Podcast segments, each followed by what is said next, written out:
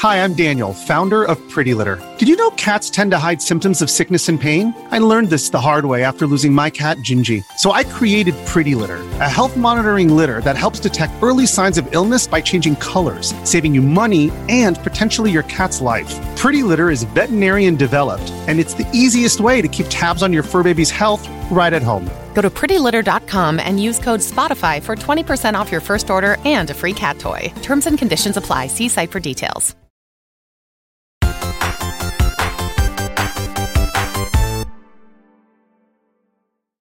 Welcome back to the Kind of Funny Games cast. Of course, I'm Tim Gettys, and I'm joined by the new face of video games, Blessing Adeoye Jr.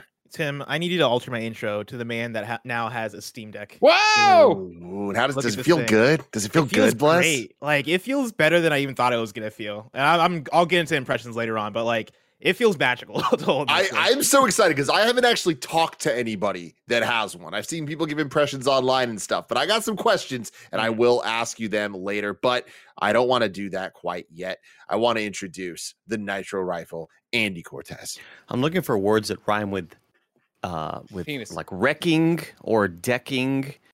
Um that there's something we could do here where we Checking we say account. like What's up, Greg? Checking, Check the deck. Checking. Yeah, we could say something like the steam decking, steam decking, something wrecking, or Hmm, like neck this- Oh, okay. break, necking. Tekken. Tekken. Oh, How does Tekken run on it? I don't know. Wow, Wow. wow. That was pretty Okay. great. Think about that, chat. Think about that. Think Nobody's about it. Think about that right for a now. second. will Think you? about it. Mm-hmm. Nobody's listening.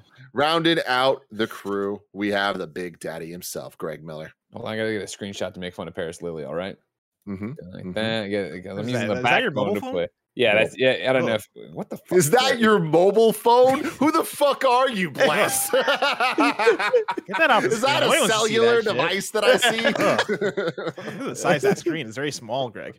You know what? Screen. Blessed. Like Not all of us were phone. You kinda- blessed like you and Parris Lilly with Kinda getting your compensate Steam Deck. You know what I mean? God damn. After everything I've done for PC gaming, this is how they're treating me. It's it's ridiculous. Well deserved. God, there's there's so so much to talk about here, uh, including also I just got this in the mail. Really excited. I'm actually going to read a book, everybody, like a real physical book. Like Tim, that's can- unheard of. Can you hold? Can you hold it over your face to make it look like his shoulders and head or your head? No, no, no. Closer to the camera. Yeah, Yeah, Oh, like we can man, line this this up. We could. tough. This is gonna be tough. It's tough. gonna be tough. it's Closer, really closer, tough. Closer. Oh man, you're No. terrible. No, I meant closer. made to it. you. Oh man, you're Yeah. terrible. Oh, there it is. There it is. Oh my lord. He's Yeah. back two weeks in a row. Everyone, to me, Reggie. Don't great. clip that out, please. but uh, yeah, it's always one of those hard things where it's like when you're working with mirrors or cameras and stuff, where it's like you know what you're trying to do, but it takes a Mhm. second to understand the direction of like what's what. And then you're The like, okay, weatherman. it all it all The clicks. weatherman.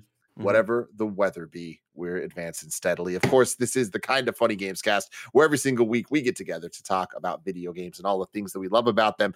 It usually happens once a week, but on these rare, beautiful occurrences, we get two of them, including times that Reggie Fils-Aimé decides to drop by for an interview like he did earlier this week. So you can go check that out. It's live now on youtube.com slash kind of funny or roosterteeth.com and also podcast services around the globe. You just got to search for the kind of funny games cast and we'll be right there for you. If you want to get the show ad free, if you want to watch live as it's being recorded, and most importantly, if you want the exclusive post show where we play a thrilling game show called Bless Who, you got to go to patreon.com slash kind of funny, just like kind of funny games, kind of funny games. That's what it is. Just like our Patreon producers, Anonymous, Fargo Brady, Tyler Ross, Delaney Twinning, First Responder ND, Julian the Gluten Free Gamer, Alex J. Sandoval, James Hastings, and Casey Andrew have all done.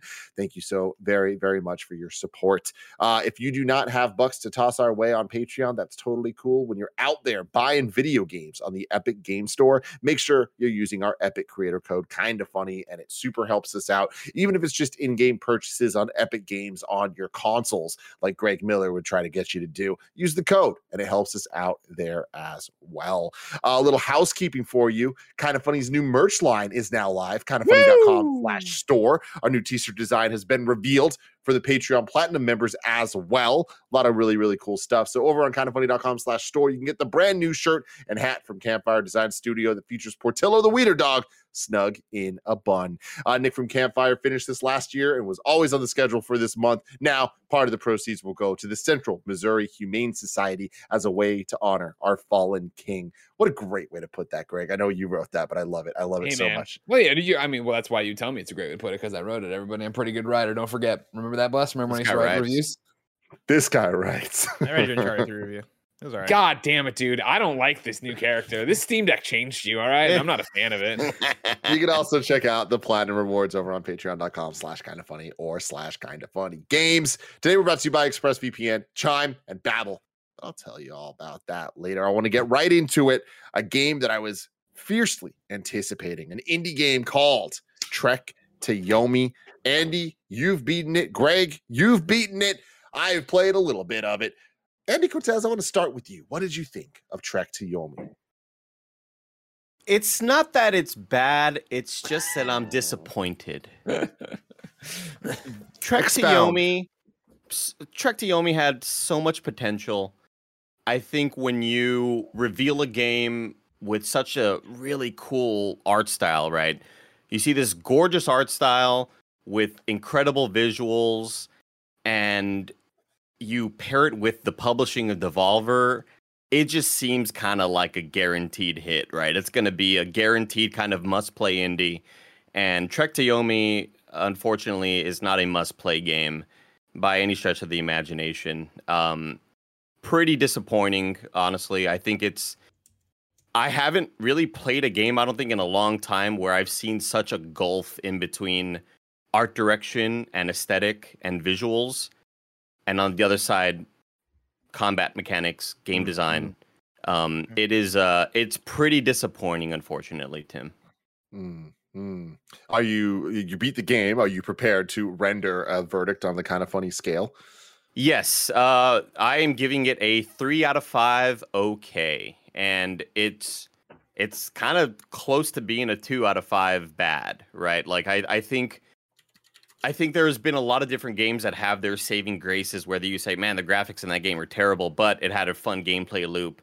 Um, but this game, I think, is like it, you kind of want to be a little bit extra tough on it because of the Devolver Digital sort of label on it, right? You expect a really, really great game to come out, and unfortunately, it's just it's kind of a it's it's pr- a pretty big miss. Unfortunately, um, I just did not have a lot of fun with it. Right off the bat, you were introduced with a training session where you are training with your sensei, and immediately things just don't feel right combat wise. And I feel like this game could have been a really standout indie game seven, eight years ago. But in the time since then, indie studios have been able to show off that they know that they've got what it takes, right? It's like so many indie studios have put out incredible games. And yeah, I think this game is like visually stunning. And anytime you'd enter a new frame, for people wondering, it's a black and white game if you're uh, an audio listener only. It's black and white. Um, it's uh, you know inspired by Kurosawa films, and every scene is kind of like I'd say like an old school. It's not all side scrolling like you may have seen some of the trailers. Some of it acts like tank controls would in a old Re- Resident Evil game or something like that. Each new scene kind of has you walking in from a different perspective, and it is like fucking jaw-droppingly gorgeous. Like I, every scene in this game is looks like a painting. It looks like a movie. The depth of field is fantastic. They have like such a perfect art design, and that's why I'm so let down by mm, playing the game. Mm-hmm. Yeah, Andy, I, I uh, jumping off what you said, of like almost immediately, it kind of just doesn't feel right. I played about two and a half hours of it, and eventually I was like, this just it isn't for me. I'm having more fun watching it than I am actually playing it. And I think that that was uh, immediately clear with the the first kind of like combat scenarios you're in, where as beautiful as it is, when you're in control of it, it it feels less like they're people and more like they're puppets that you're controlling. Mhm. And I feel like that is something that I just couldn't really get over this like mental block of it feeling right. And I feel like when you're not in control of it and you're just kind of watching it, it actually uh is a little bit more enjoyable, and that's not necessarily a good thing when we're talking about uh, video games. It reminds me a lot of Cuphead is uh, a little too difficult for a lot of people, but it's fun for them to just watch because the animation's so beautiful and kind of like the storytelling going on graphically is great, but it's backed up with such quality gameplay, obviously, that for the people that want that type of challenge, it's there. But with this, I the the gameplay that I've experienced doesn't really seem like it's doing anything interesting that I haven't seen before. And it reminds me more of like Flash games uh, from back in the day than it does some of the more um, standout indie games that we've had now time and time again. Greg, being another person that beat the game, what score would you give it and where are your thoughts at? I couldn't agree with Andy more. Uh, I think I'm right there with him. You know what I love about we talked about on our review thing is that the three out of five okay is either it's okay or it's it's good you should play it or it's okay it's it's fine it is what it is and this for me isn't it's fine like I I it's a game that I did not want to finish. I did not enjoy finishing. I would have tapped out earlier, but I know it's a shorter game, and I but you know some point you're invested. And I was looking through trophies, so I knew how many chapters I had in front of me and stuff. But everything you guys are saying, I, I echo. Like for me, the easiest synopsis of this is that Trek to Yomi is all style and no substance, and I feel it is so gorgeous and they do such great stuff with the camera, right? They talk about, you know, and Andy brought this up. It's not always side scrolling, it'll get behind you. You get to exp- basically, it'll go to that mainly that 2D side scrolling when you're in combat. Otherwise, you can kind of free roam areas. There's always like, you know, if you go off the beaten path and go through a doorway that you could run by, there'll be something in there. There'll be an upgrade to health, to stamina, one of the collectibles in the game, stuff like that. But all of it, and I think honestly, combat included is just not there. I don't want to say uninspired. Clearly, the game's inspired by the movies that came before the these uh, samurai f- films and black and white uh, Japanese pictures, and it has that there. But there's just I feel like, and Andy, feel correct me if I'm wrong. I really never felt the carrot on the end of the stick for it. Like the way they do uh, upgrades, if you will, in quotes, is like as you go, you learn new combos that you can use in the game. However, and granted, I was playing on medium difficulty. I, I, there's hard difficulty above that. There's easy below it. There's hard above it, and then once you unlock it, there's like I uh, what do they call it? I had it open over here. Uh, Kensei, uh, Kensei, uh, which is the one where it's one hit, one kill. Like you have to you have to be flawless. So I would assume as you went higher, those things would matter more. But for playing on medium, I never was inclined to use the different uh, combos. So it really was like, oh, this is a guy I know is only weak to heavy attacks. Oh, this is the guy that I get a few square light attacks in with. Then he teleports over there, but leaves his ghost. Don't hit his ghost. But like you learn the playbook pretty quick. I feel for where I was playing, and then the game was just like okay cool and there and uh, you know again i didn't go up to hard because there were points where i was annoyed where it was like here's a whole bunch of do there's a uh, save spots in between the game these little shrines you pray at that refill your health and save your game. And so it's you know constantly all right you go in there They're pretty you, liberal with them too. Yeah it's it's it, nice to uh, always see kind of a safe spot agreed. bonfire if you will. Agreed. But there will be those sections where there are eight guys on a long mm-hmm. bridge or whatever and you and you have to do it flawlessly or you know at least better than I was doing it. And I would be annoyed with it to where it was like okay cool like I don't feel like I need to use the rest of the combos uh, to beat these guys. I know what I need to do. I'm just messing up a timing or doing something like that. So going harder doesn't make it better for me. And then also playing it on medium, I'm not inspired to keep going and doing it this way. And so there was at the very, very end, like I was like done where I was like, all right, cool, whatever. And so like the final chapter and a half I was playing yesterday uh, during my block of time, and I was just like, you know what, I normally I would just stop the game here, but I'm I'm this close to the end. I just went to story mode and went through and got done with it to be done with it. But it would have been a game I would have put down. But again, to Andy's point, it's not bad. It's just a game I wouldn't recommend to anybody. I don't think it's providing the challenge in the way people want it. And granted, that's as I just heard, not my type of game in general. Andy, am I wrong about that? Do you, where was the challenge for you? I think I think it'll be a different strokes for different folks sort of thing where uh to bring up a very very popular title of Marvel's Avengers, Greg. Yes, finally. I'm glad uh, somebody said it. Elephant in the room. I, I think one of the one of the bigger criticisms around launch time was like the combat is so basic. Button mashing. It's button mashing. But when I wanted to have fun and feel flashy and cool, I could. I could figure out really cool combos to feel awesome.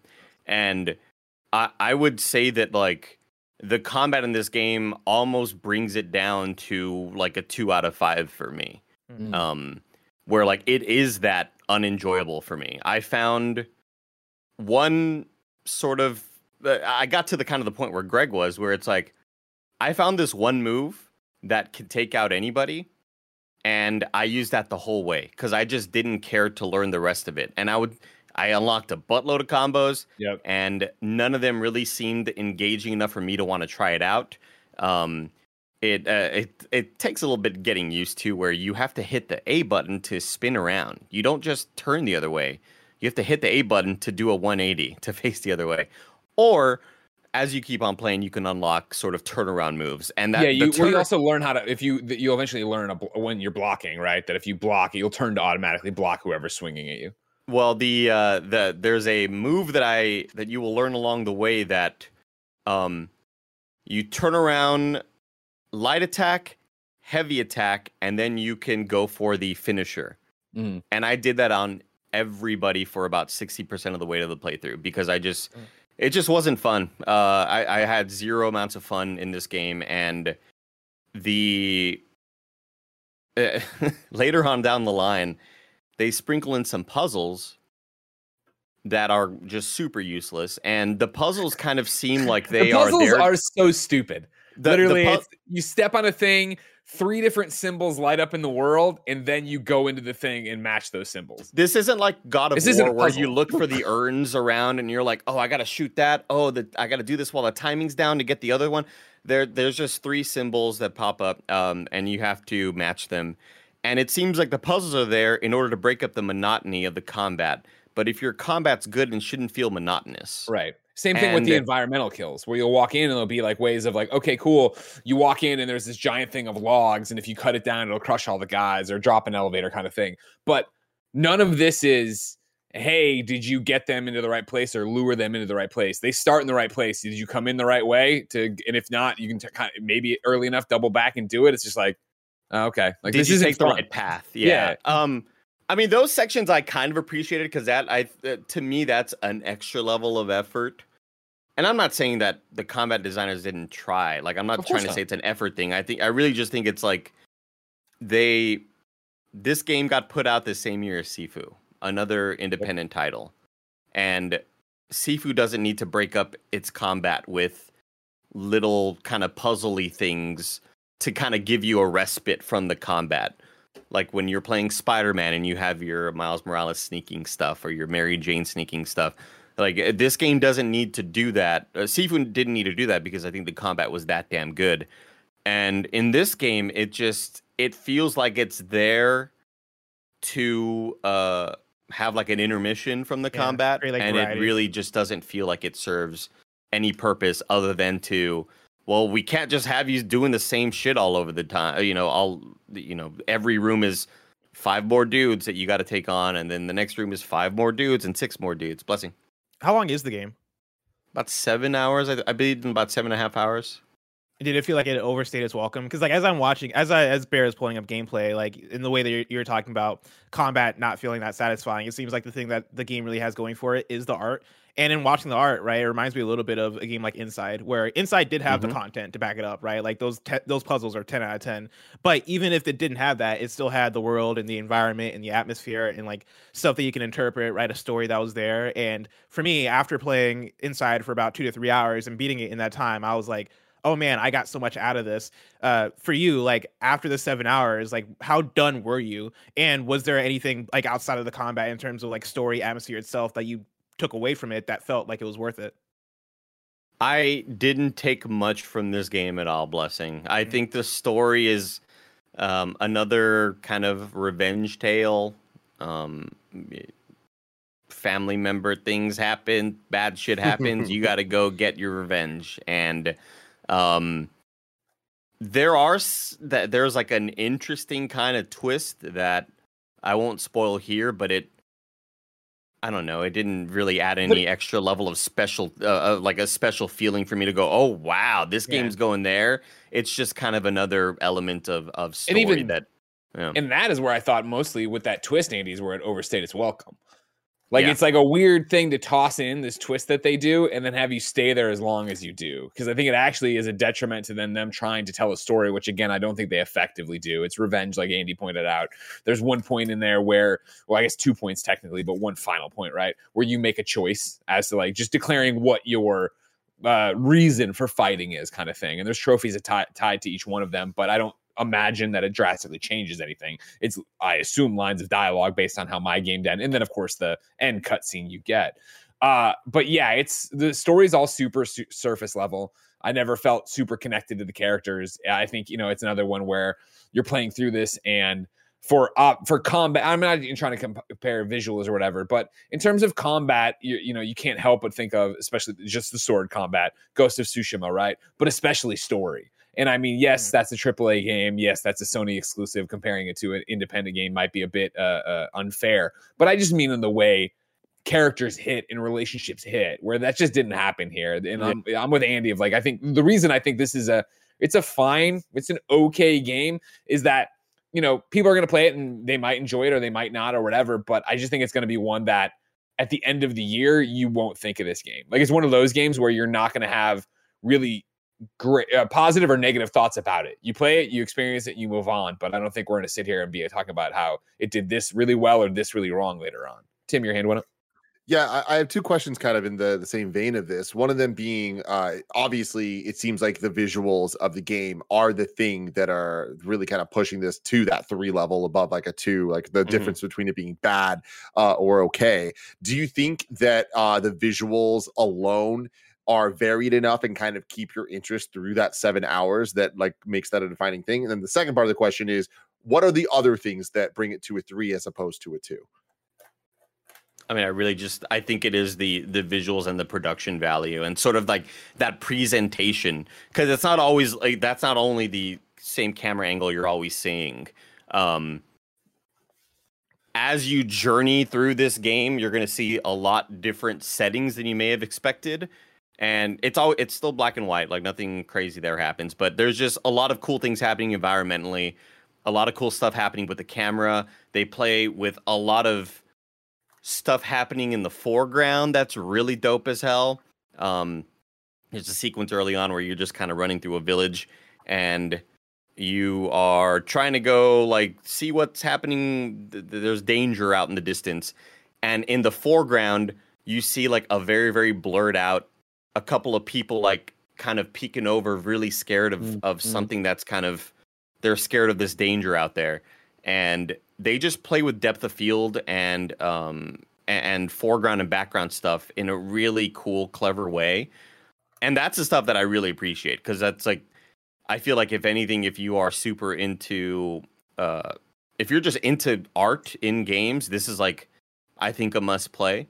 Um and you may be able to completely forgive the gameplay sins that I think it has, or you may not necessarily care a whole lot about the combat. And maybe you just, if you're not like me and you haven't played Sifu this year and you didn't play Sekiro last year and you haven't seen what, like, this is what a parry should feel like, Yeah. and this is what a Well, a, see, a correct dodge should feel like. Let me stop you there, right? Because that's the thing, right? Is I still haven't played Sifu. It's on my backlog thing, and they just put out the new difficulty patches and all the stuff I've been waiting for. But even listening, right? I think if you're this far into a games cast, you listen to you guys talk about Sifu, right? You know what Sifu did right. And even me, not having played Sifu, just seeing demos, seeing you guys do the four player thing and listen to review, I was like, man, this is trying to do what Sifu does, but it doesn't. Like this doesn't feel good that way. And that's my thing, Tim, where you know you're and I, I appreciate the red team on this, right? Of the double check, discount double check on what we're doing, of coming through and being like, well, what makes it a three rather than a two? For me, what makes it a three rather than a two is that it's not bad. Like, I know this is all eye of the beholder shit, and that's what I love about our review scale. But for me, nothing in this game would I look at and go, man, it's bad. Like, I gave uh, Martha is Dead a, a two out of five. I was like, that game is bad. Like, I do not like that. That that game has a whole bunch of this crashes, that doesn't make sense what you're doing gameplay wise. Here it all makes sense. I just don't think it's necessarily fun all the way through. And I think to Blessing's question earlier on, right? Like, if this game was pared down to two or three hours, if it was, it didn't overstay its welcome, it didn't become oh, here comes that one guy that I got to do this certain move to to get through this certain thing to. Or even if you know, if I, Andy learned the combo that's like the unblockable finisher, right? If he didn't do that for sixty percent of seven hours, maybe it would have been fine and being a different thing. I think that there's stuff here to like, and I do wonder again. Uh, you know, it's the games cast, and you're a kind of funny best friend if you're listening this far into it, right? Like, you know that I'm just not the I want to slam my head into the wall over and over again challenge guy if you are maybe that last diff- that difficulty you unlock after beating it, the one hit kill thing really does speak to you where you need to be flawless. Like that's not why I like to play games though. So it's right. like for me, like this was a stretch in the same way I haven't played Sifu, right? Like this one I, I totally came into because I love the style, because I loved uh, you know, the samurai game that was Ghost of Tsushima, which has opened me up to reading different stuff and watching different stuff. Like I was interested because of that. And I just don't think it had that experience the way I wanted it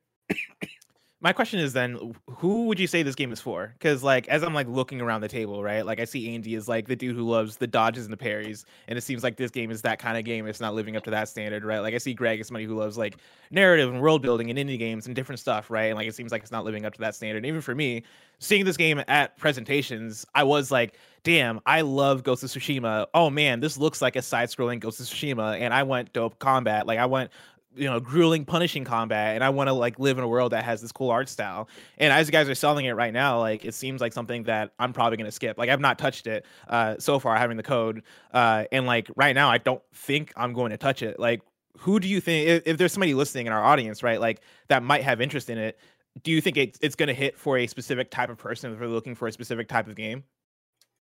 There might be some people out there who just maybe don't have who aren't such sticklers for combat and maybe they want to play it on easy anyway. Because in that sense, I feel like it could be a bit of a longer version like the uh, of the Artful Escape. Tim hmm. loves the Artful Escape. He mentioned it's pretty much gameplay minimal, right? Like there's not a whole lot to do gameplay wise. It's more of an experience. This game isn't necessarily that. It's but it is if you do play it on novice difficulty, it'll probably be around 6ish hours and it's gorgeous as hell. And you're gonna see all sorts of awesome scenery with really creative things that they're doing visually. And I think it could hit that level. And it's twenty bucks, and it's on Game Pass. Game Pass, yeah. That's so the thing about it. That's right? Massive. Like that's yeah. where it, it it could get uh, a a decent amount of an audience. Um, uh, yeah, I'm not trying to. I, I, know a lot of people got uh kind of angry at Tam during his Sifu review because all of it was like, this isn't like Sekiro therefore it is not good. And to me, it's like, well, this isn't just like this isn't very fun to play at all for me. So therefore, I don't think it's like a very good game. Um, yeah, I mean, back to you know where I started, right? Like for me, being a, it's okay, it's fine. It's a game I wouldn't recommend to anybody, and I think that there can exist a game that's fine and not bad that I would say that about. Where I do think it just misses the mark for what it is. The best I could do is if you are that person who wants to have the flawless, grueling, I need to be perfect, then yeah, I mean, Ronin's the difficulty that's hard. And then again, they unlock the Kensei one when you beat it. So like you could try it on Game Pass. You could go in on Ronin and really have to learn those moves, really have to learn the right combos and stuff. That's a turn off for me. So I can't speak to if that actually is the gamer. I know that's honestly more of Andy. And the fact that Andy didn't deal with it or want it, like, I don't know, man. I think it's kind of easy to tell how I'm feeling with a game when when I sort of gauge how quickly I'm getting angry with it. Where there's some challenging parts towards the end of this game on sure. like the normal difficulty. For sure. And and if it were Sifu or any other sort of challenging game where you have a parry and you're fighting and hacking and slashing and whatever, uh, around attempt 15, I'm going, fuck, god damn it. Around hmm. attempt three, I'm like, fuck this game, dude. like, I'm not having fun right now, you know? And like, the the when you hit that level of frustration that quickly, that just kind of told me how quickly I wanted the game to be over. You know, yeah, that, same that thing for me, right? Like even like if I'm enjoying a game and I get to a section that is like, okay, cool. I have to try. I have to be perfect. I have to do that. Like that's, I'll do that. I will sit there. I will have fun with that. You know, we're gonna talk about Rogue Legacy in a second, right? Which oh, I yeah. adore. I adore it on PSP, and I'm uh, spoilers. Uh, or I'm sorry, on Vita. Uh, in spoilers, I'm enjoying it now on Xbox, the Rogue Legacy 2. And those are the things that when I die or when I'm sorry, what was it? Not on Steam. You're not enjoying. No, not on Steam Deck. I don't have a Steam Deck oh, yet. Man. No, oh no. damn. Yeah, damn. no, I don't know. Damn. I don't know how much earlier you pre-ordered oh. yours than mine, but like it seems like it's ageist. But we'll get back to that later. Looks like Gabe Newell um, got my email then. Pretty sure Chris Lilly's fifty. Anyways, though, uh, I even like if a game difficulty spikes in a game that I'm enjoying, I will sit there and I will take it and I will like, yeah, let's get through it. But I was the same way, right? Where I was like, I'm just, I there were multiple like most of my nights of the game stop with like, I'm kind of annoyed with this. I, I want to play something. I wanted to get some Same. WWE in, or I want to do something else in, whatever. And then I'd come back to it until yeah, yesterday where I was just like, I just don't want to do this anymore, and so let's turn it down and go. If But if playing it on the easiest ga- difficulty, then it's just brain dead because it is like I don't have to worry about anything. if it were any other game, there were two moments where I would have just kept on playing because I'm having fun and I like the challenge. And there were two moments where I was like, I'm done for the night. I, I don't need to do this anymore. It's not even that hard. I'm just like not having fun with this, you know? Yeah, it reminds me of like the difference between like you know playing Elden Ring versus when I played or when we played um Kena Bridge of Spirits uh back in the fall. Was it this fall or the fall before? Times of Flat. It was last fall, yeah. Was it last fall? It feels so much longer. But like playing that game, I remember getting to one of the final boss fights and getting to attempt number ten and The being like, endurance match. yeah, and being like, how in the world have I not like finished this and being frustrated? But like, I was enjoying it by try five, right? I was enjoying it by by, by try eight, and that's to the credit of I think the combat in Kana is great, not amazing. Whereas like playing Elden Ring, I think the combat is amazing, and so fighting Malenia and getting to try number twenty, I am like still in it, right? I'm fully invested, I'm fully Yeah. going, and that's the stark contrast to other games where I might get to, to try number two or three, where I'm like. Ah shit. Okay, no, I'm, I'll I'm try frustrated tomorrow. Now. I'll I'd try. rather I'll just try watch tomorrow. TV. Yeah. Yeah. Tim, you were gonna Uh, ask something? Yeah, just uh so what I was saying is like it just kind of felt wrong to me and it kind of felt more like puppet like controlling a puppet as opposed to controlling a, a person and uh you bringing up the the isometric cameras that we see a lot um in in some of it in the more Resident Evil style tank controls that we know from that. So that's a, a an apt comparison to make where I've never played a game that has this much 2D traversal that feels like it has a 2D version of Resident Evil tank controls, where it just doesn't Mhm. quite feel right. And it until you wrap your head around how it's supposed to play and move, it just never feels right. Did the game seven hours in ever hit a point for you where you're like, okay, I I feel good about how this feels? Uh traversal wise? Traversal with the combat, like all of it kind of together, just like in terms of like actually Um, controlling the character. Yeah, I'd I'd say so. It got to a point where I just I just got kind of used to it, but there were several moments where it's like what plane of what plane of movement am I on? Am I oh oh I can't go that far. I'm rocking the wrong direction. I'm too far back there. I need to be closer here so that I could walk on this platform that I I guess my character was just kind of wasn't it was colliding with a certain uh, polygon or whatever. Um it does eventually feel right and I had mentioned in the the gameplay preview that I did for it, uh, which will be available on twit, uh, youtube.com slash kind of funny games. It, it'll be up in a couple hours. But if you're listening to this a couple hours from now, it's up now in that case. if you're listening to this in 2024, last year, um, Still there. or Two two, years years ago. Um, fuck. Rest in um, peace, Nick Scarpino.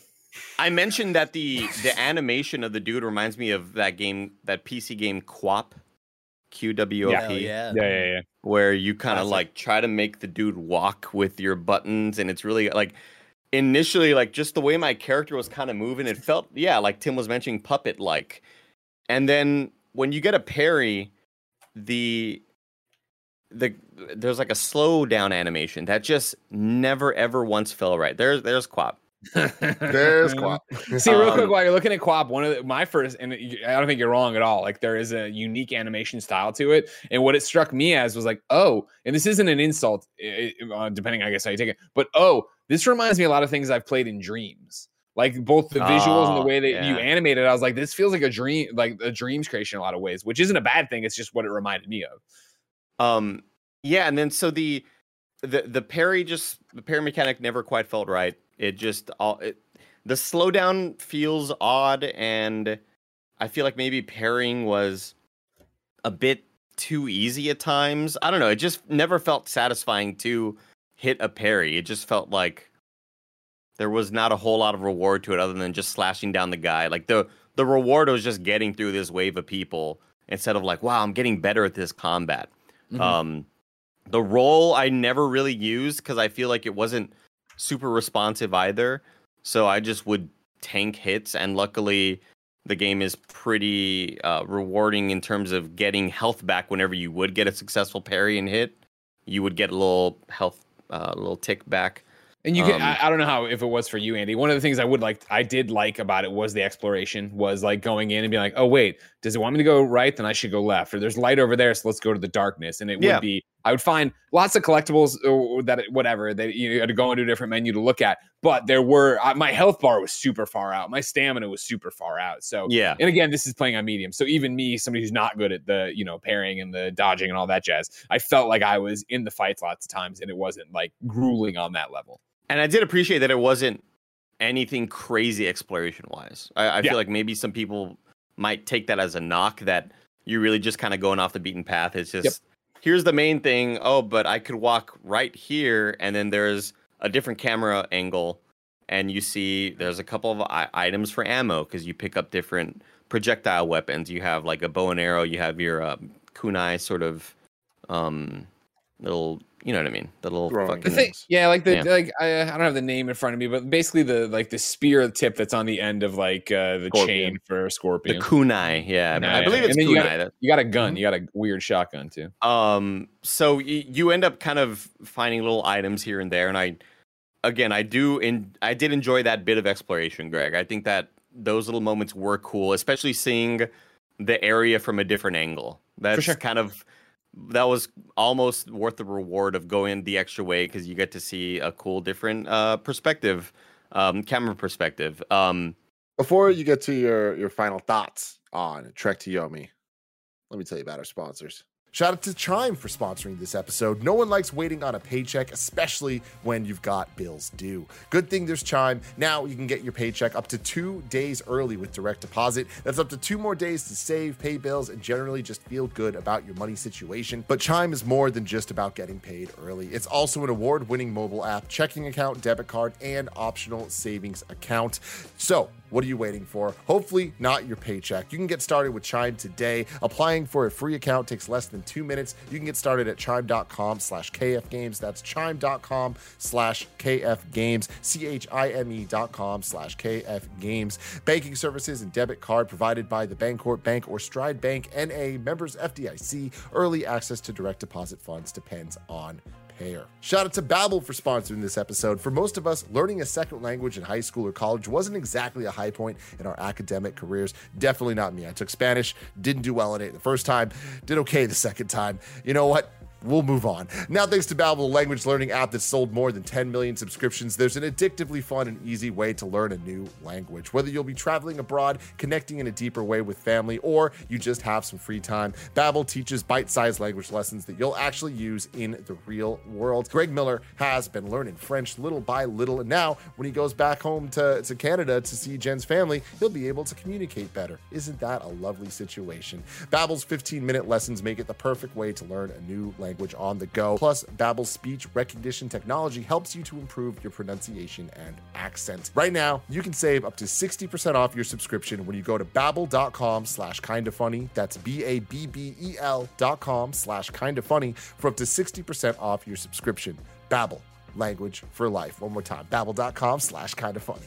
Shout out to ExpressVPN for sponsoring this episode. Using the internet without ExpressVPN is like walking your dog in public without securing them on a leash. Most of the time, you'll probably be fine, but what if one day your dog runs away or gets dog napped? It's better to be careful, especially when it's as simple as using ExpressVPN. We've been using ExpressVPN here at Kind of Funny for years now. Me personally, I've been using it and I know that my internet browsing is secure. It just gives me that peace of mind that I need. Every time you connect to an unencrypted network in cafes, hotels, airports, your online data is not secure. But ExpressVPN creates a secure encrypted tunnel between your device and the internet so they can't. And it's great. I use it on my desktop, I use it on my phone, I use it everywhere that I use the internet. It would take a hacker with a supercomputer over a billion years to get past ExpressVPN's encryption. You can get an extra three months of ExpressVPN at expressvpn.com slash kinda funny. That's expressvpn.com slash kinda funny. E X P R E S S V P N dot com slash kinda funny. Back to you, Andy. I, I don't I, I don't really know where I was going honestly. well, what are your Just final talking- thoughts on Trek to Yomi? Just talking to talk, you know. just, just talking on a Just go until Tim says the show's over. uh, final thoughts. Um, yeah, this is not a must play by any means. It's on Game Pass, so if you have Game Pass, download it and see how it looks on a TV because that might be a cool experience. Um, again, oh, the game is Oh, it is. The OLED it, dude, this game, the Oh. the blacks, man, they sing Perfect. Like it is, it's Perfect. beautiful. I played it a little bit on on my TV, and I also played it on my ultra wide. And I I do want to give the game a shout out for its tech options. Like there's a ton of stuff in the back end that you can turn on or change the levels of, and it looks great either on in ultra wide or in OLED. Yeah, I need I need to check it out on console then, because I I played on PC, so I will definitely give that a shot. Because yeah, the game is like one of the prettiest, best presented uh, art directed games I've played in a long time, and it's like up there with the Sifus in my opinion, uh, especially with how uh, I'd say diverse the environments get. I thought it was I thought I knew what I was getting environment wise. I thought I thought I knew what I was getting into rather, and it kind of takes you for some twists and turns that are really cool to experience and look at. But other than that, I would say this is a a, a miss for me. Greg, any final thoughts? I mean, yeah, I echo everything Andy said, and I like that there's two perspectives on it from different uh, people people who play different kinds of games. Right? That for me, it's it's you know just one of those middle of the road mediocre games. It's fine. You, I yeah, I do think that if you have Game Pass and you want to just look at it and try it out, obviously no harm in it. I'm sure people will find fun with it, but I'm with Andy of like. It's just not something I would recommend, and I don't think it's a must play. Like, I don't think there's going to be a lot of conversations about this going forward with so many other amazing games happening this year. And I realize I'm probably way harder on it, but I think that is because it's like, again, this Devolver game with this gorgeous art direction, and I feel like that comes with some sort of expectation. Oh man, and it came with hype, right? Like everything Yeah. we saw. The reason we're you know I played it, and the reason Tim got it, and the reason Blessing was into it is because the hype looked great. Like it looked like oh, this is going to be a great game, and so And I this This feel would like be there at the end of the the year, game of the year. one hundred percent. You Yeah. could easily see that where that would Like- happen, right? like when I think of the Devolver indie games that I've I've fallen for in the last like few years, right? Like I think of Ape Out, I think of Katana Zero, like the list goes on. Like you know, Hotline Miami, like a decade ago, I feel I feel like very much set the tone Death's for. Door. Yeah, Death's Door. Like we when Devolver is on the box, or I guess like just on the publisher page, uh, that comes with a certain expectation of oh, this game is gonna be rocking. Like this game is gonna be hype. Is gonna have the energy. Is gonna have maybe a unique art style, and the gameplay is gonna back it up. Uh, and so like I feel like I I feel like your expectations aren't like out of whack in terms of wanting this thing to deliver when it's coming from a pub that has delivered uh, traditionally. Well, blessing. You've been playing Rogue Legacy too. I have been. Not quite as much as Greg, but I want to know from your perspective: is Oh, it delivering? there. Delivering? I'm gonna I'm gonna surpass Greg. Trust me. I got the Steam Deck, so I can play this. game. Everybody who gets a Steam Deck gets the Steam Deck and then just takes photos of loading screens, game main menus on their Steam Deck. Play something with it. They gave it. You have I got it. Yeah, I just got it yesterday. God What do you gave want you from me? this to play games, Parris only- Lilly, not to take fucking beauty shots. I've literally had it for 25 hours. big I've not words had coming from much the, the the Instagram guy, Greg Miller. You know, yeah, first of all, Well, Greg none of us Miller are posts multi-talented, Barrett. You know what I mean? You and me, three times a day. multi-talented. Andy, one trick pony.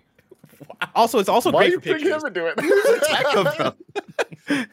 Uh, Rogue Legacy 2 is dope as hell. Like I, I'm like Greg, where I played Rogue Legacy back in the day and absolutely adored it. If you're somehow, if you somehow don't know what Rogue Legacy is, it is a roguelite, right? And like it is, you know, like Dead Cells, it is like pretty much any other traditional roguelite you play, where it is 2D action. You are dungeon crawling through a castle and through other environments. It starts off in a castle, and then like it grows into outdoors and other places. Um, and you're playing until you die, and you lose virtually all your progress, even though some things carry over. Um, there's like very light progression, and so as you're going through the dungeon, you're collecting coins. You then die, and then you spend coins on upgrades, which might be a different class, might be better health, might be more attack damage, might be abilities, might be an assortment of things. And Rogue Legacy 2 has an assortment of things, especially compared to Rogue Legacy 1, where, you know, Rogue Legacy 1, you had the castle that you were building that would then get you more abilities and more upgrades and unlockables. And then once you exit the castle, you had like two different people you can you can talk to that would give you like runes or would give you other things. Um, Rogue Legacy 2, from the get go, I'm only about two hours in, but I am overwhelmed with the amount of things that I can spend coins on. And from the get go, I am like very excited for making progression and figuring out how I want to build um, my character and and build toward progression because it is you know they have the castle thing again, so I can build the castle to get all these different unlockables and, and classes and all these things, and then also I can buy runes, I can buy uh, gear, I can buy like a whole bunch of shit. It feels like, and they are front loading a lot of the things that I think while playing Rogue Legacy One, you've probably grown accustomed to one of my first questions when I start, booted up the game was, all right, where is my air dodge? Like I need an air dodge. I need to be able to like, you know, be be limber as possible and Duh. like within the within Perfectly the first good question to ask, blessing. Yeah. yeah, like I mean, especially for Rogue, Rogue Legacy, it was the most obvious question. And within the first hour, that's like the first unlockable that you find. It is the air dodge, and I was like, thank God. Um, and so they front load a lot of that stuff to kind of get you into the game quicker. And then what I'm met with now is just a lot of stuff that feels way fresh, way more new, and way more exciting than I even thought this game was going to be. Because like seeing the trailers coming off of Rogue Legacy 1, I thought this is just, going to be purely more Rogue Legacy. Um, from the debut trailer, I was like, oh, this looks just like the Rogue Legacy. I'm down to play more of that. I'm sure it'll be more content, but I'm I didn't expect much.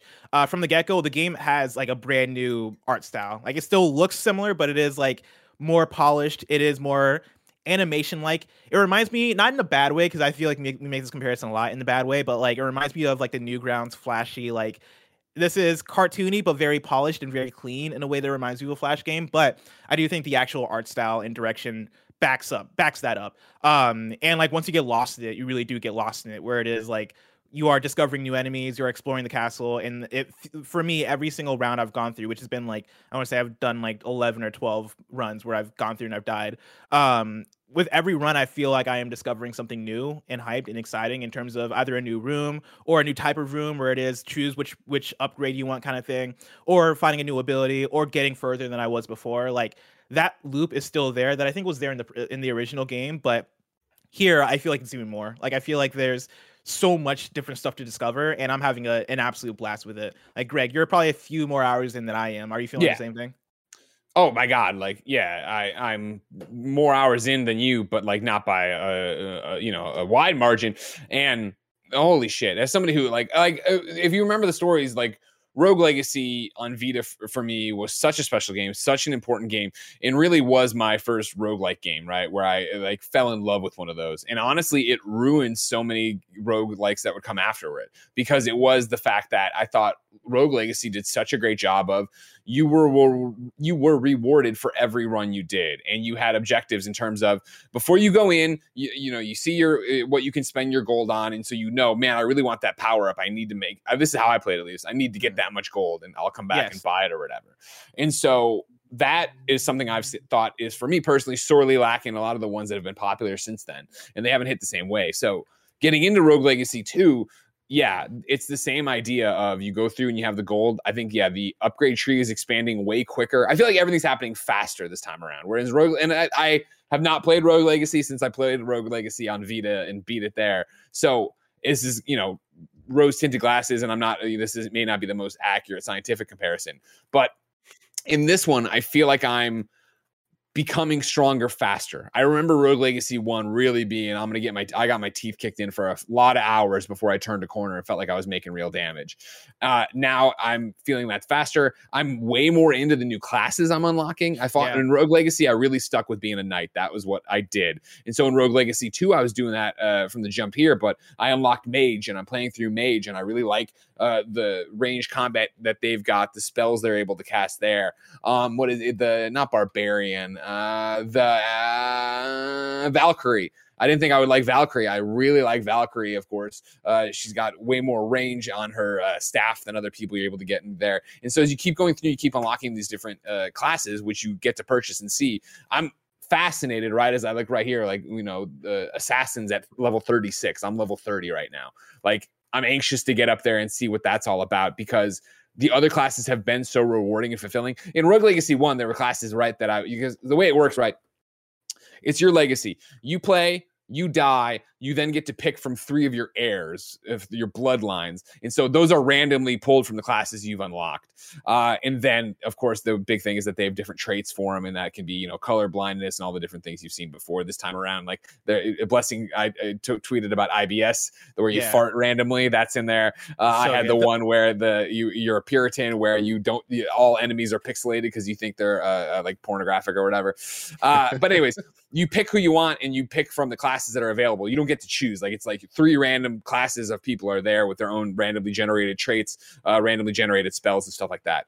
And in Rogue Legacy 1, there were definitely times I was like, I only want to be knight. So something would pop up, no knight. All right, I'm just to do a, a gold run. Like this is just to get gold. I'm not trying to actually advance and see if I can beat it. So far, granted, early, I am everybody I've got, I've got a fighting chance with. I feel like okay, cool. There's something here, and I like this ability. I like that. Part of that comes down to again the skill tree. I think opening up way quicker, and like I'm you know putting uh, gold into leveling up my health. I'm putting it into uh, my ability to carry more. Uh, having you know the uh, blacksmith out there who's giving you know right now I'm working on my entire leather armor set that then gives me more health. Obviously, takes off a few other things, but then also adds to the weight of the character. Like as usual, like to blessing point, there's so much going on in this game, but I think as was Rogue Legacy 1 with Rogue Legacy 2, you just get in and you know you're not going to beat it in the first X amount of hours. So it is about just running through, having fun, learning the enemy, learning the thing. You know, like there there are these uh I want to say new, but again, I just don't remember before. But like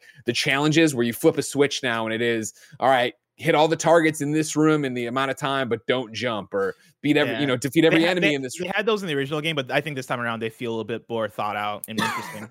and like I have not gotten one of them done yet. You know what I mean? Like yeah. I, I fuck something up and I'm like, damn, or the, you know, when there's a treasure chest at the top of the room yes. and there's the one hit things where you have to use your downward your down your uh, for me uh, L1 attack right that gives you like a downward swipe that you can bounce off of and you have to do it the exact right way to get up there like I finally I got one of those after fucking up 3 of them and I was like ah cuz you know you do it enough and you come into that room you're like okay cool don't use them all up. You do it this way and get up there and do that thing. Yeah, it just feels it, fucking great. It, it does like the excellent roguelite thing where you're getting better every single run. And it's not purely just the upgrades. Like you are learning yeah. the rooms and figuring 100%. out like, okay, cool, there's gonna be these recurring rooms. There's gonna be there's gonna be that room that has the treasure chest all the way up. And next time I enter, I gotta remember not to immediately hit the lanterns because I'm trained to hit every single thing so yeah. I can get the coins. Uh Andy, you have your hand up? I, I heard that those rooms are easier, Greg, on a Steam Deck. They are. Uh, yeah, they are. Yeah, that's what I yeah, figured. That's they, what they for sure are. Again, um, I, am playing on a, my. If, uh, if we can drop the joke for one second, I can't get over how gorgeous the game is. Again, as somebody who only pro- played Rogue Legacy on his Vita, to have Rogue Legacy 2, which obviously is going to look better, you know, this many years later, but to have it on a giant TV and be watching it, it's just gorgeous. It's a feast for the eyes. But it probably is easier on the Steam Deck, you know, because you have a bigger screen than when I'm yeah. remote playing. This is ergonomically, it just yeah. feels good. Feels that good I don't know. That I don't believe for a fucking second, but I'm excited to hear you talk. After holding my Switch for the longest time, feeling holding the Steam Deck feels like holding like an actual piece of technology. No offense what, to the Switch, but when when Greg asked, "Can we drop the joke?" I was going to say, "No, we can't. We cannot." just for a second. Now it's back on. Now it's back um, on. I, I feel like I feel like the closest analog, and I've always mentioned this on a lot of other games casts we've done, but like I feel like Hades is kind of the big roguelite that hit that yeah. a lot of mass audience sort of dove into, and it kind of became a lot of people's first roguelites. What would you say it does better, similarly, worse than Hades? I think the difference between Rogue Legacy and Hades, and the reason why Rogue Legacy probably won't hit, hit as much as Hades did, is because Hades had the characters and the story horny. and the mm-hmm. narrative. Yeah, Reg- Rogue Legacy does not have any of the horniness that ah, Hades damn. had. But I think, but it has farts. It has farts, and it has it has humor, right? And it has the systems. Got the I Borderlands think, like, crowd. Yeah, the Borderlands, Borderlands crowd is gonna love that, but also like it has the charm, right? Like it doesn't take itself too seriously whatsoever. You know, Greg or I, Greg mentioned that I got the IBS in the game, which is like the random farts. I have also gotten like you know I got a character who's nostalgic, which basically meant that uh, I was playing my game in like a sepia tone kind of thing with like old timey, oh, um, uh, yeah, old, an old timey filter on too, it. Yeah, yeah, yeah, that was the first one I got, and I was like, oh, I hate this because I'm going through this game for the first time. It's it's like there's like enough obscuring like the visuals that I needed to actually play the game well. Um, but then also like I got um, oh I forget what the actual trait was called, but it's basically like my character is the star of the show. Um, oh, damn, I had like a head on the tip of my brain, but I don't have it. Um, but basically, what that trait did was give me a spotlight, and everything, everything in the game is darkened except for that spotlight. So it is like I'm walking into the rooms and I can't see shit. But then every now and then when I, I would get a kill, roses would get, would get thrown onto the stage, kind of thing. Like you know, the game it's has so, so much funny, stuff dude. like it's that. so brilliant what they do. Yeah, I, I, have clumsy right where it's like anything I touch immediately breaks. Like there's like that kind of stuff. Uh, that you know, I love that one of the traits for your characters right is pacifist where you do no damage. You just have a sign with the peace symbol on it that you run around and bash. And usually have, they have like 250% up on gold or whatever. I think, and you, Blessing, feel free to correct me if I'm wrong. Like for me, with this compared to Hades, like this is the more. Hades, I felt like when I play it and die early, it would be like, oh man, I didn't really make any progress. I didn't get something done there. I felt like, whereas this one, again, like all right, cool. It's a new class. I'm just gonna run around, fuck around. I die right away. It's no big deal. Like I feel like this is so quick because it is. N- there is no story to it. It is just like cool, new heir. Let's go. Okay, died. Let's get in there. Okay, now like really long run. kind of. Yeah, exactly. Yeah. Right. Where this is the more for me the more immediate thing, which again is why I know it's on Steam Deck. I know it's on a remote play, but it's like why I feel like it is it lends itself so well to those mobile like experiences because it is you can if you put in five minutes with it, you're gonna have a good time and you're gonna learn something new and get something done. Or if you can put in, you know, an hour and a half of it, you're gonna, you know, get even further and have more happen.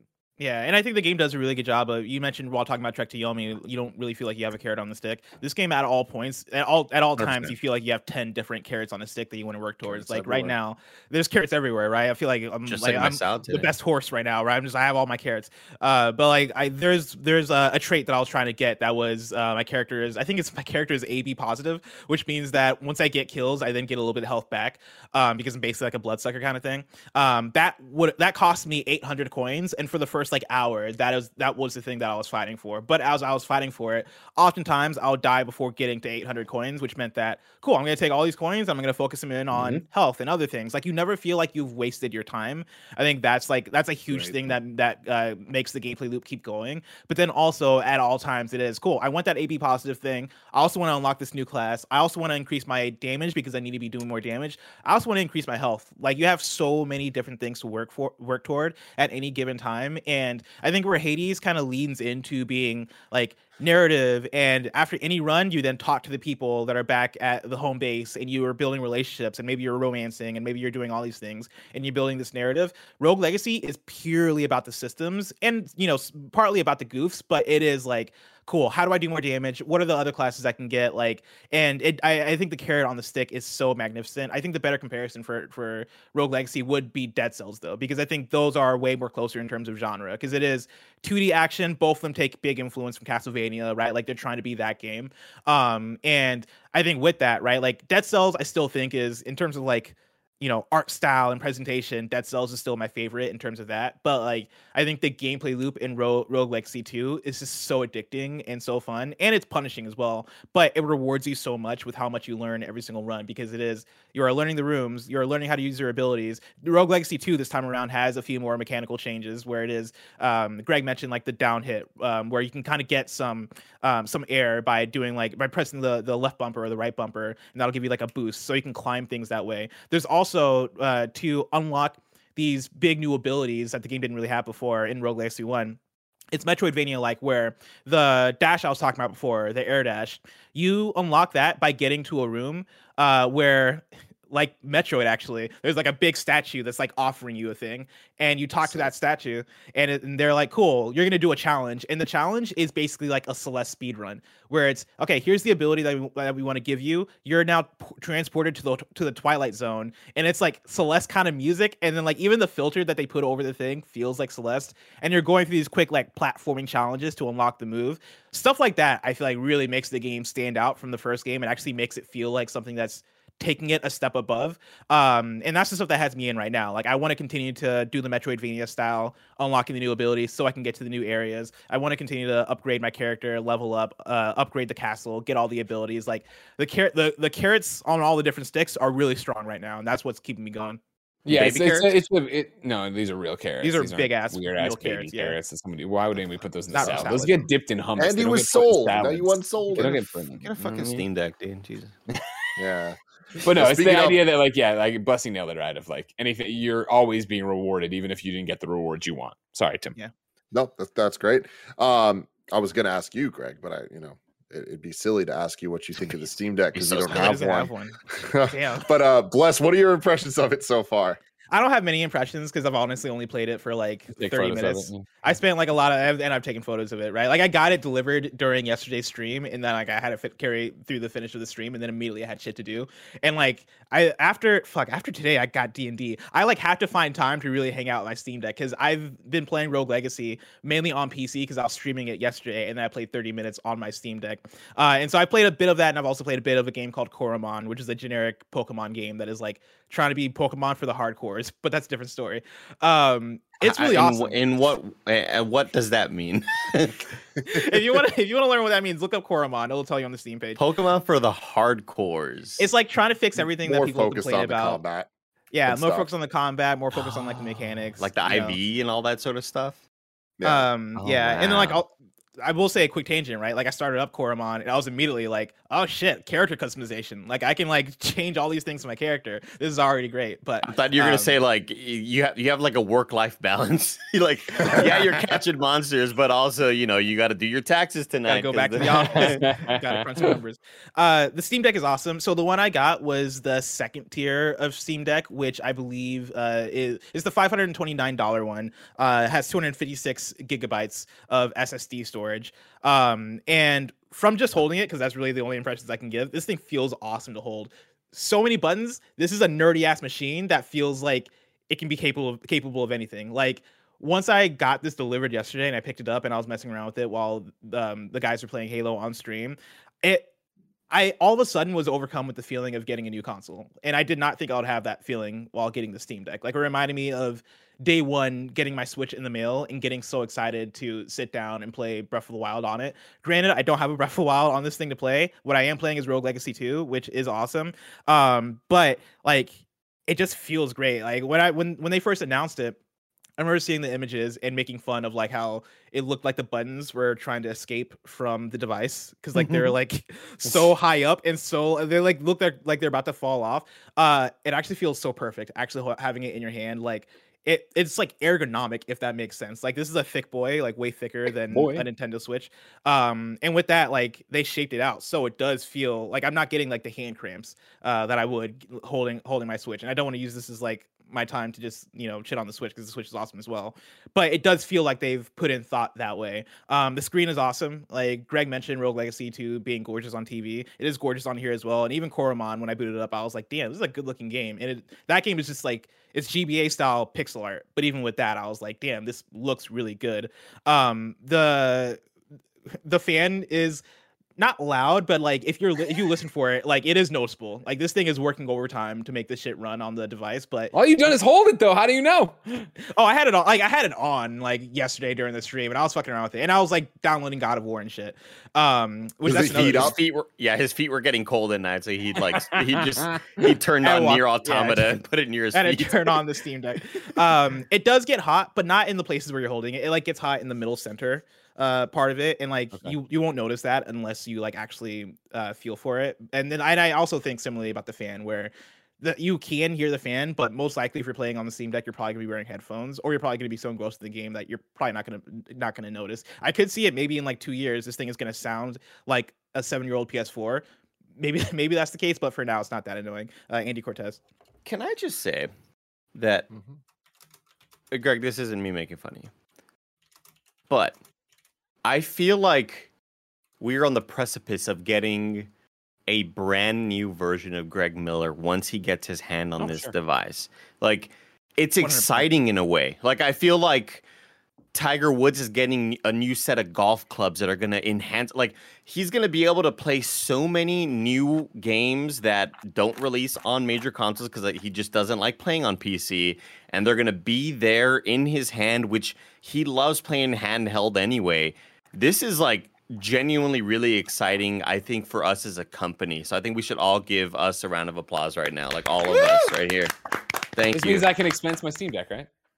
i mean can i expense my steam deck the shit was No. expensive i did not realize how I'm not, we're gonna be was. shelling out all this for a Steam Deck. I was like, this is like it, Andy. Like you're 100 percent right. If this can't me, if this can't get me into PC gaming, like nothing will. And I I understand, say- of course, that not, not every game works on it, and yada yada. There's a million other caveats. Yeah, I'm sorry. Plus, I will say this is gonna get me way more into PC gaming because like I'm similar to Greg. I'm not as extreme as Greg, but I am somebody who you know we get hit up for codes for certain games, and like usually PC codes are the most um available. Just yeah, because of there how usually, there's shake out. plenty of like I forget what it was recently, but it was uh, I think even Yomi might have been right. Mm-hmm. We had Steam codes way early, or way or, or maybe whatever PC codes. I forget if they're Steam or Epic, but like we had Yeah. codes way before we had console.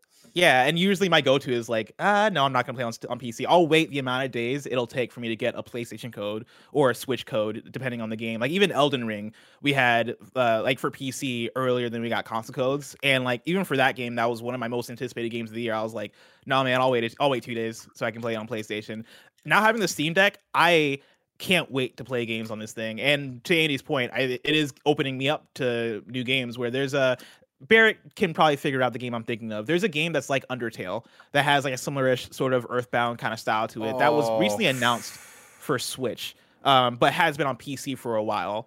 I feel like it starts with an O or a U. It has like a T in it. I want to say. Is that the one where it's like almost like a rhythm dance uh, thing as well? No, aspect to it? no, Oh, that's the something different else. one. That's the one Yeah. Imran Khan loves. I'm thinking of a different one that's like really popular for like a certain sect of PC Undertale dorks. Um, that would that think I, would go thinking crazy of about. Deltarune is is where I'm gonna go. No, no, that's a different game. That's I- this, I do for it, think the thing I'm looking forward to most, though, and I hope that it kind of becomes more of a regular thing, is that I feel like this whole Steam Deck approved thing, uh, moniker and sort of sticker that they're putting on these games. I hope it doesn't become that hard to attain for these smaller pubs and these smaller devs because um, so far, like, yeah, you're sure you can play Jedi Fallen Order or a game that came out three or four years ago on this device, but I really hope that we get to a point and this device becomes really popular enough to where devs are going to say, yeah, we have to have a day one Steam Deck approved because I think Mm, that'll yeah. like that that's so exciting blessing if you eventually do ever pick up this RTX 3080 which by the way it's been here for a long time really dusty um but I mean, I don't need it anymore if I'm being honest. I got my Steam. He's got a Steam Deck. I mean Omori is the game I'm thinking of, blessing. uh, about, by the way. you're in the restroom, you're cranking it, you're playing a Mhm. game, you get that cloud save going, and then you're like, oh, let me go. I mean, let- dude, that's what I did with Rogue Legacy 2 yesterday, and it felt great to Yeah. close the game out on my PC, immediately pick up my Steam Deck, and it was right there. And I was like, this is magical. This is exactly what I need, right? To go back to the point I was making, yeah, applause. To go back to the point I was making earlier, right? Like, I'm gonna check out this Omori game. That is a game that sounds like it's gonna be completely for me, but I was waiting for it to come to a to Switch or to an actual console, right? Like, I'm gonna I'm gonna pick up like so, there's a list of games that I'm planning on picking up. Even Coromon, you know, Coromon I didn't realize wasn't on Switch, but I was like waiting on getting a Switch code, and then once I got my Steam Deck, I was like, oh shit, I can just pick this up on P- on a Steam Deck and play it there, and now I'm playing it. Like, Also- the list is gonna go on. also right now on the Steam Going Rogue, a festival of persistence, May 2nd through May 9th. They are highlighting Speaking. Metroidvanias, Souls likes, roguelikes, roguelites. And Hollow Knight is $6, dude. $6 on Steam. Get Now's the your life boys. right. Now's the time. I mean, I, I did start it on on uh, Switch, but maybe I will I will switch because I just love, I just love holding this thing, and part of it is probably just because it's new, but I do think it's just such such a great device to have in your hands. I'm sad that Greg Oh. Miller isn't able to do that. In also, two weeks, I'm on a plane in But Canada. this is I would like now, this dog. thing. It does have paddles, yeah, and that's the thing is I try to map Rogue Legacy 2 to some of the paddles because of the dash mechanic and also like the down hit mechanic. I couldn't actually figure out how to do it. I'm gonna take time to figure that out because it just wasn't in the regular menus. But um, I forgot what I was gonna say. But yeah, I'm enjoying using this thing. Plus, I have a question for you. What's up, Greg? Can you forward me your email? That way, I can make sure I, I I have it like set up to make sure I don't miss that. You know, like who it's coming from or whatever. Because you know it's this whole thing. And then my question was, what was the shipping time like? They hit you up on what a Monday or a Thursday. Those are the days they do this, right? You gave them your money on. You said yes, I want it. Gave me your money, and then when? How many days till you got it? Ooh, okay. Let me I'll, let me check. My I'm, I would. It. I'm running out of time here. I take off on a plane a week from Monday. You know what I mean? This is A I week need from Monday? on the plane. Ooh, I I'll be don't think damned if on this plane I'm gonna gonna fucking hold my kid. All right, I'm gonna hold the Steam Deck, God willing. You know. Gabe Newell delivered it, gonna hand, hand delivered it. The thing I was gonna say that I forgot was um this is the most time I've spent in the Steam store in a long time. Hell like yeah. usually I don't That's fuck the around best, with like hanging That's out the there. best kind of time, bless. It's like when Yeah. you're scrolling through Netflix of like, what do I not want to watch tonight, but what do I want to watch in like a week or so, you know? And you just kind of scroll through And for Barrett- like four hours. It's always like, oh shit, that's eleven bucks. Fuck it, like yeah, dude. I'll buy that right Right now, now. the Steam not? Deck is gonna make that even worse, and I, I can't wait. uh, Greg, so I got my email to purchase it on April 21st. So that was about 13 days ago. Um, and then they shipped it the week after, and then I received it yesterday. and so it's like a two week process. Just no. about.